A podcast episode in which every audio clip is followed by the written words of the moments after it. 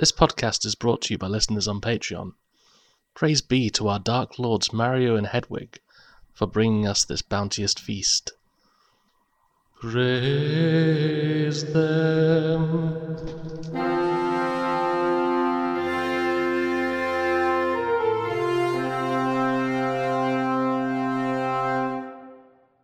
Hello, and welcome to the Probably Bad Podcast, a podcast which is definitely bad. Pencil. paper.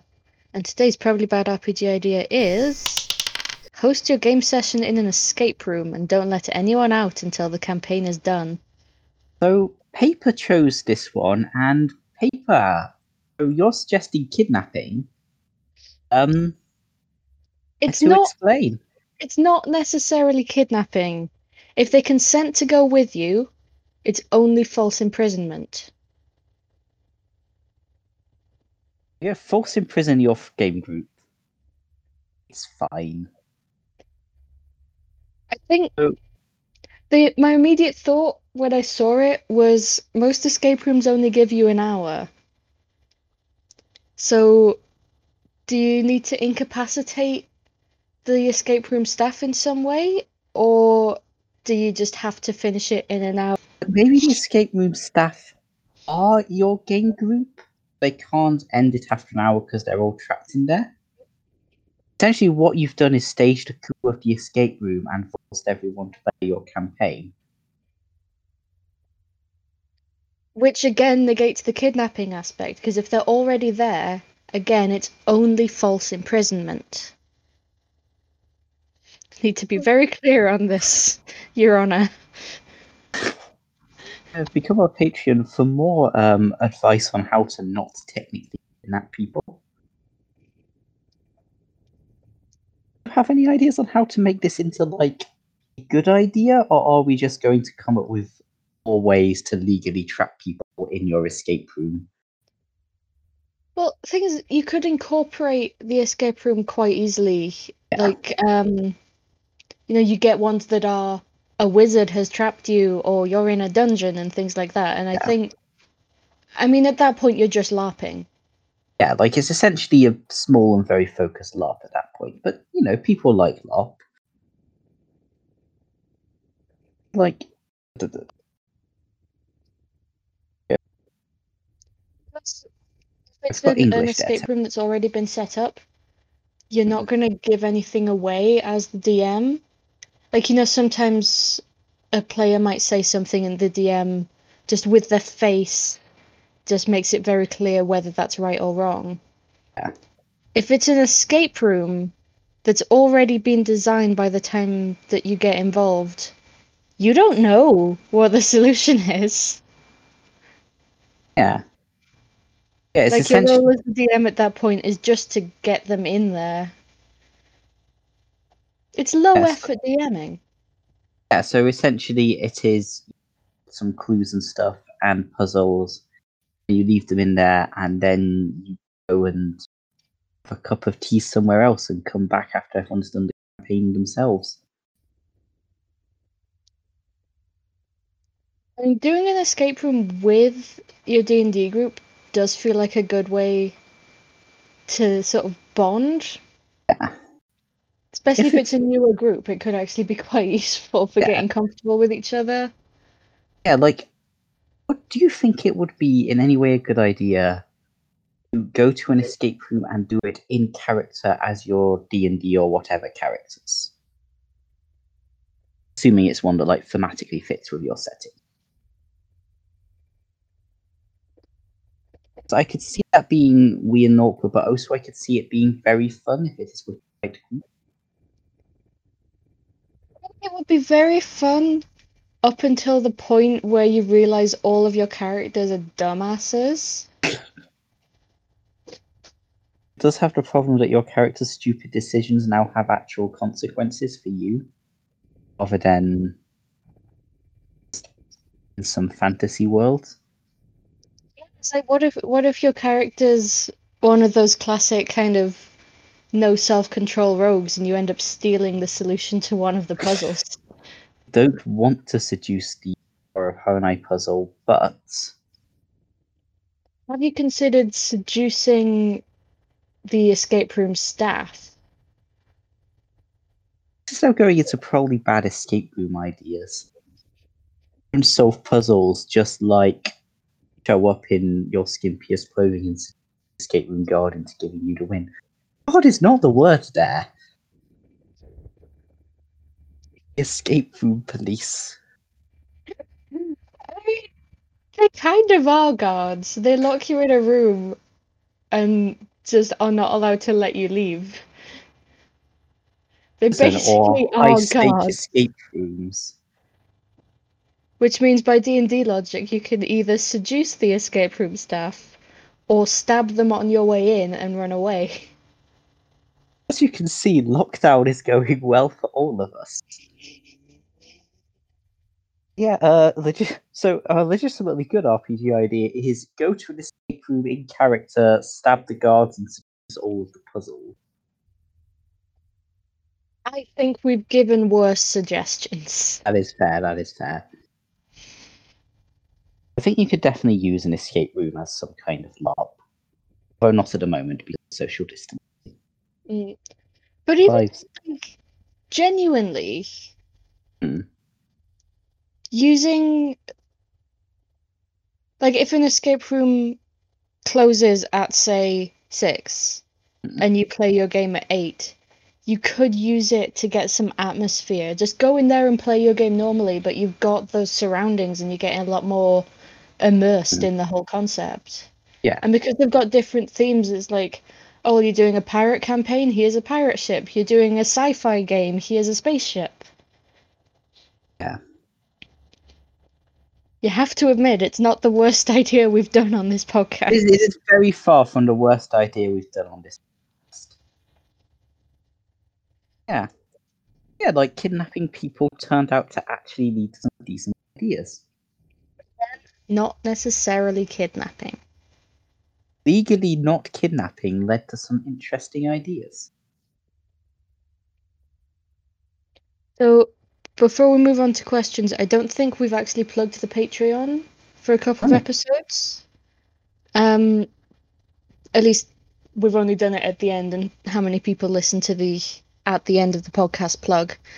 Um, so if you go to patreon.com slash probably bad RPG ideas, uh, you can support us and get access to you know bonus episodes, homebrew, that sort of thing.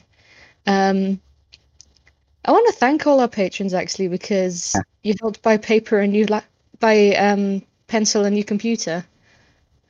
I am now able to record podcasts again.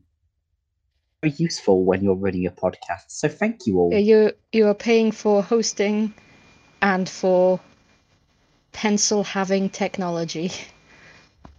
to live in the modern world. So questions. Yes.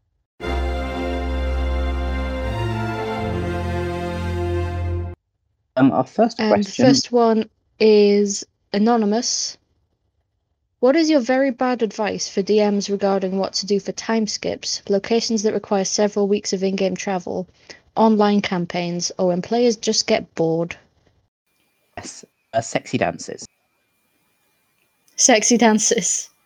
Uh, when your players get bored, um, keep their attention by just doing a sexy dance. Problem is that's you've got their attention, but they might be distracted from the actual game. Um, you, You need to make NPCs do sexy dances. Yeah. you need to do sexy dances in character as NPC. The orc like walks up to you and then starts doing this. I'm not good at sexy dances or music or understanding I don't know what you're talking about. That's the sexiest noise I've ever heard. Just do that every time you like. Question wasn't about seducing your players, but that seems to be what it's become. Have you considered just the Dragon Age approach of you're going on an, an a journey of indeterminate length? You will have a random encounter on the road. Which, to be honest, is probably actually, at least I hope it's good advice because that's what I tend to do. I mean, it's it's the general advice for D and D is have random encounters when things are boring. The bad advice is roll a d20, and that's how many years pass during any downtime. Have you considered doing it in real time? So, if you meet up weekly and it's like a three week journey, you have to do three sessions on the road, which might just be talking to each other. I mean, I've, like, I know people who are enough immersion role players that they might be okay just talking to each other. I also know people who will throw rocks at you, which is why you also need to do the sexy dances. Have them do have the characters do sexy dances for each other. What we've invented is a strip club. doesn't have to be stripping. You could you can do a sexy dance fully clothed. And that's our advice to, to our listeners. Okay, ne- Next next question.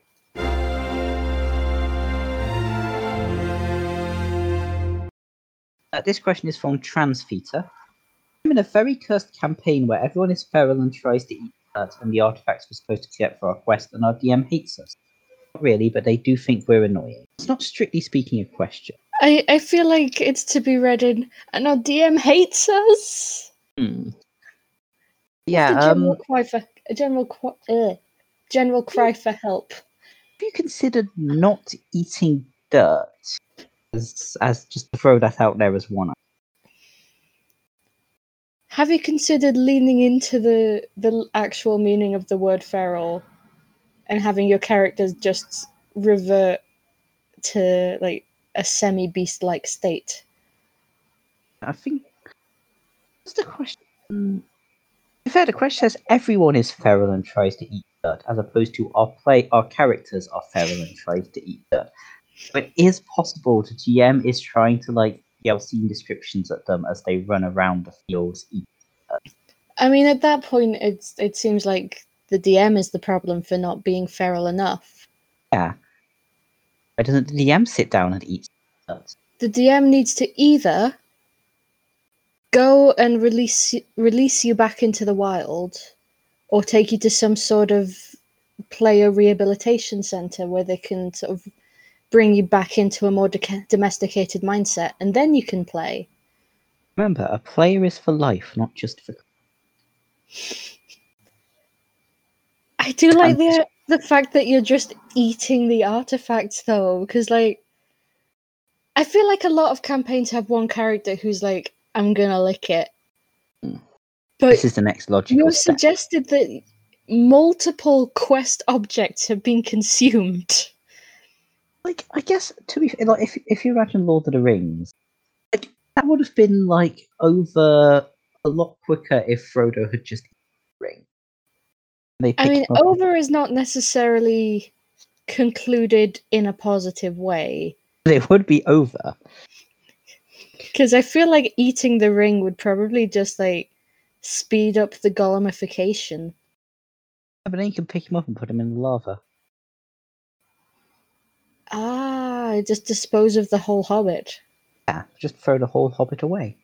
Yeet. Like- Do the magical artifacts still give you powers if you eat? Just like you eat a headband of intellect, you just stay smart forever. I like to imagine they do until they get digested. Like if an object is made of, say, leather, it'll give you that bonus for as long as it takes to digest some beef jerky. There's a time frame we all know offhand. There's there's probably a website that tells you how long it takes to digest various things. I'm not googling that at all. That's another advantage of my new laptop. That that you can look look things up. I can see how long it takes to digest beef jerky. Uh, about uh, 72 hours. There you go. You eat a headband of intellect. You're good for three days. Yeah. Although your first thought after eating the headband of, of intellect is probably, I should not have eaten the headband of intellect. With my new enhanced intelligence, I've realized that maybe I shouldn't stick every item I see in my mouth and swallow. Although that technically that would be wisdom rather than intelligence. So maybe your first thought is, I've got three days to use this. First thought is a bunch of very elaborate plans to consume all of the magical items around you. Yeah, I feel like some would be easier to eat than others. Like some magic items are just full on suits of armor. You can eat a suit of armor if you're not a coward. Just melt it down into a, a very ferric soup. But at that point, we're basically back on lava. This is a very lava heavy episode. It's Mm, lavally, but um, no. I feel like I have no right to complain given the previous, I think, 11 or 12 episodes. But I'm going to anyway. reasonable. Have you ever wanted to see a tripe monster? Do you want to know what happens when you compress an egg? We don't have these answers. Or that.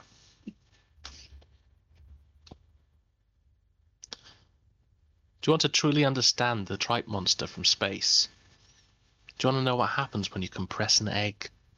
We don't have the answers to these questions, but we do have a podcast about bad and weird films. Pod 9 from Outer Space, starring me, Nick, and Liz, who is not me. Yeah, that was.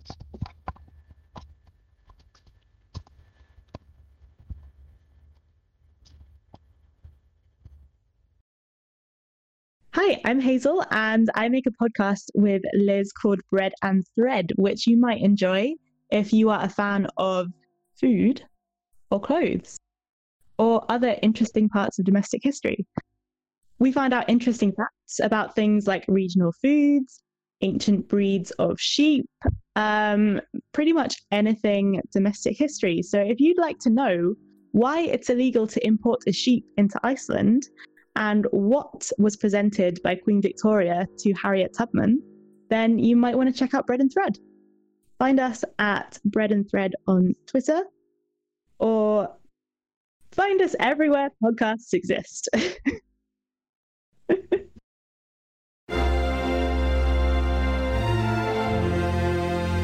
Um, our last question comes from Derp Ravener, who I think we've had a question from before. Any advice for running a mystery in a game? I'm thinking less mechanics and more making it work in the narrative. Also, listening to the latest podcast episode, the best way to hide a giraffe is to dress it up in a bad giraffe costume. No one, no one will possibly believe it's a giraffe then. I can't believe we didn't think of that. Yeah. Hiding it in plain sight. Yes. Um, also, best way to a mystery game is to dress all of the clues up in bad giraffe costumes.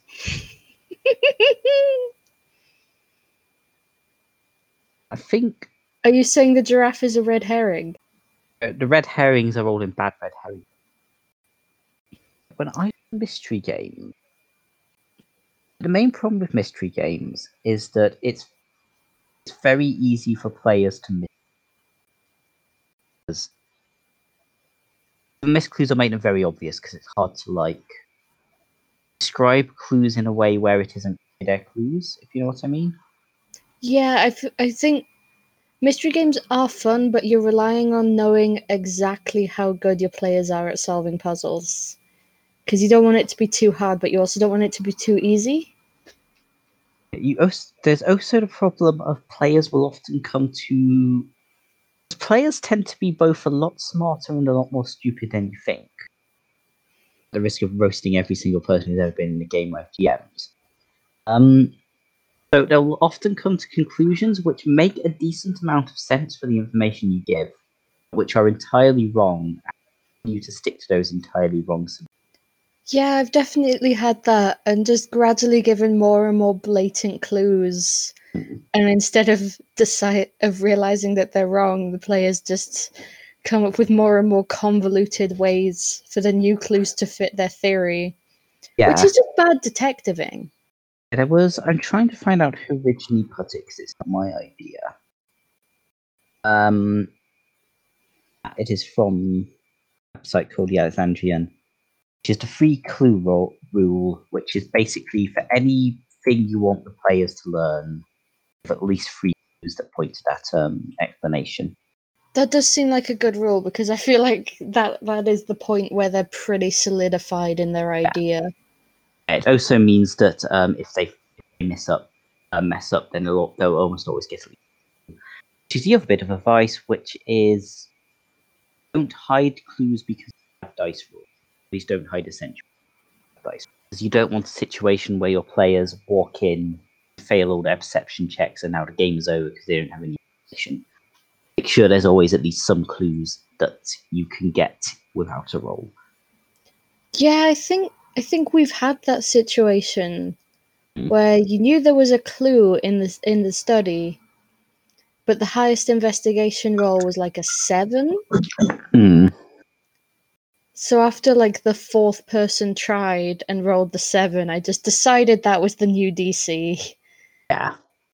Yeah, basically, yeah. If there's information the players can't continue the game without, then don't make them roll for it. Was actually we actually gave legitimate advice there.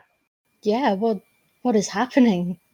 So, like, I know blackouts a few lines on their character sheet to add to the mission, so they don't know what their class is. To like claim the aesthetic. It's a mystery game in that no one even knows what game they're playing. They just roll a die and hope it's the right one. It's a mystery game in that people think they're helping you with their homework, and it's to see how long it takes before they realise that they're actually you're actually giving them RPG um, setting descriptions. It's a mystery game in that you put them in the back of a van and and suddenly they end up inside an escape room. Run a good mystery game. Have mod paper kidnap you. I will be so bad at falsely kidnapping. I can't do heavy lifting.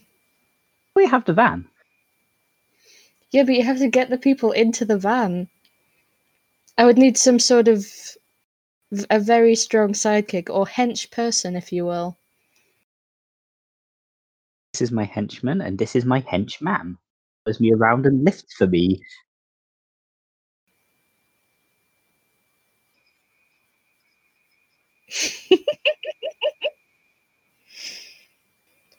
on on that note, I think that's all we have time for. It is. Um, if you have a question, you can send it to us on Tumblr at probably bad RPG ideas or email probablybadpodcast at gmail.com. And like I said, you can support us and help us to exist on the internet in in every way. Um, on patreon.com slash probably bad RPG ideas. Um, with patron levels start at one dollar a month. Um, but if you just really don't want to give us that dollar, um, you can leave a rating or a review on your favorite podcaster. No, don't don't message the Markle Boys. Review us on a podcatcher, um, or follow us on Twitter or Tumblr or Facebook. And remember, to have, a probably, bad, day.